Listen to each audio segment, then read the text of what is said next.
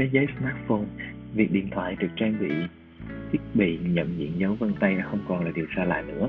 Vậy cách thức hoạt động của thiết bị này là như thế nào? Hãy cùng mình tìm hiểu nhé. Chào mừng các bạn đến với chương trình Cà phê Công nghệ, nơi chúng ta sẽ đi tìm hiểu về những công nghệ thú vị xung quanh mình.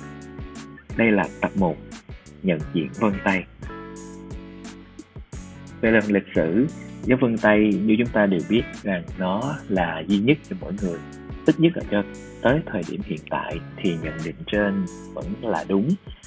Vì thế, việc dùng dấu vân tay để xác định danh tính của một người là chuyện hoàn toàn có lý.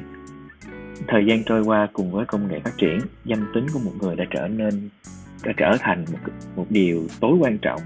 Nó đã trở thành một loại tiền tệ trong thế giới mạng và nó nên được bảo vệ một cách cẩn thận. Bạn rút tiền từ một cây ATM bạn dùng mã pin bạn muốn xác nhận một loại giấy tờ, bạn dùng chữ ký. Bạn muốn chứng tỏ cho người khác thấy bạn chính là bạn bạn sẽ xuất trình giấy căn cước hoặc chứng minh nhân dân đăng nhập vào một tài khoản trên mạng internet. Bạn sẽ dùng mật khẩu. Qua thời gian thì việc bảo mật trên những chiếc điện thoại thông minh trở nên thiết yếu vì ngày càng có nhiều thứ được lưu trữ trên smartphone. Đứng trước nhu cầu thiết yếu này, những phương pháp định danh đã được đưa ra. Đặt một mã pin từ 4 đến 6 chữ số thiết lập mật mã, nhưng tiện nhất có lẽ vẫn là thông qua xác định dấu vân tay. Kể từ sự xuất hiện của Touch ID trên điện thoại của Apple iPhone 5s chúng ta đã thấy một sự chuyển mình mạnh mẽ của công nghệ này. Và sau đây là những loại cảm biến vân tay trên smartphone.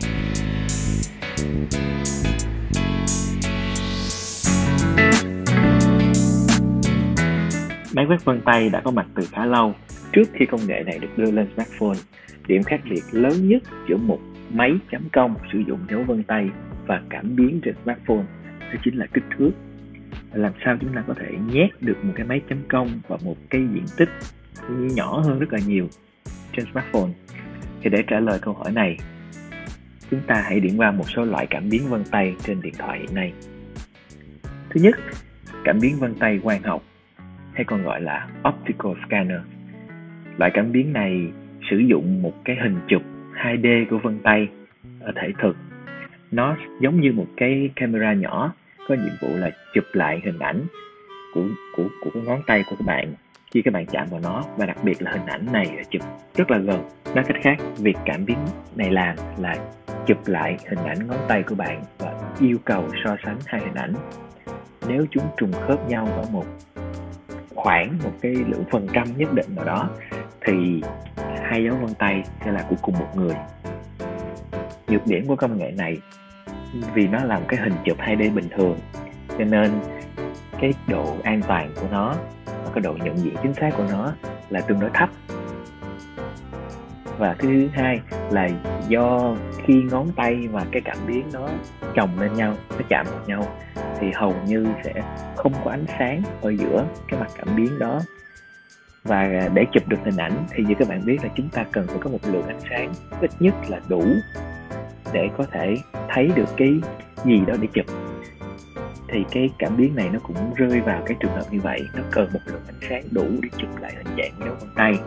Cho nên chúng ta thường thấy những cái máy chấm công được sử dụng, cái công nghệ này nó sẽ có đèn nền nơi chỗ cái quét vân tay một điểm nữa là cái công nghệ này hầu như đã không được sử dụng phổ biến trên smartphone rồi.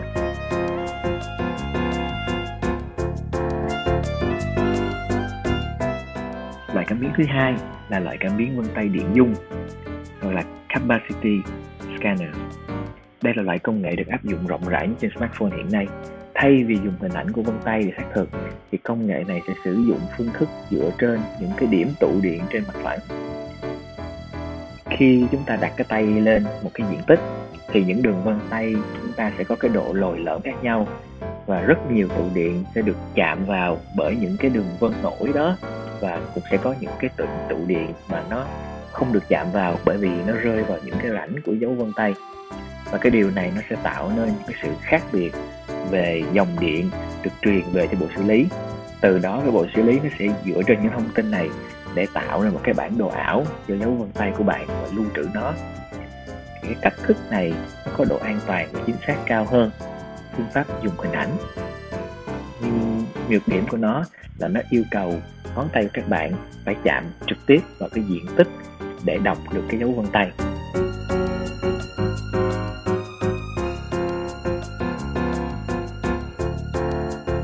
Lại cảm biến vân tay thứ ba có tên là cảm biến vân tay, siêu sóng âm, hay còn gọi cái tên mỹ miều là ultrasonic scanners. Loại cảm biến này dùng cái loại siêu âm những cái loại sóng siêu âm để có thể ghi nhận thông tin của vân tay. Để làm được điều này thì nó sẽ cần một cái cặp thiết bị, một bộ phát sóng và một bộ thu sóng. Hai cái đó sẽ hoạt động cùng với nhau. Thì giống như tên của công này, tên của công nghệ này nó phản ánh một cái loại sóng âm sẽ được phát ra mà khi nó chạm đến ngón tay. Khi nó chạm đến ngón tay, chạm đến vân tay thì tùy thuộc vào cái vị trí mà cái sóng âm đó ta đập vào thì sẽ có những vân lồi, vân lõm và những sóng âm này nó sẽ được hấp thụ hoặc là bị dội ngược lại. Thì khi đó bộ thu nhận sóng âm nó sẽ tiếp nhận cái dữ liệu này và nó tạo nên cái bản đồ cái dấu vân tay tương tự giống như là cái cảm biến vân tay điện dung lúc nãy vậy đó. Cái loại cảm biến này á, thì nó hoạt động tương đối là chậm do nó phải ừ, phát và nó phải thu một lượng sóng âm đủ nhiều để nó có thể tạo nên một cái bản đồ vân tay mới nó thể so sánh được. À, cho nên là nó hoạt động tương đối là chậm hơn so với việc sử dụng những cái cảm biến tụ điện.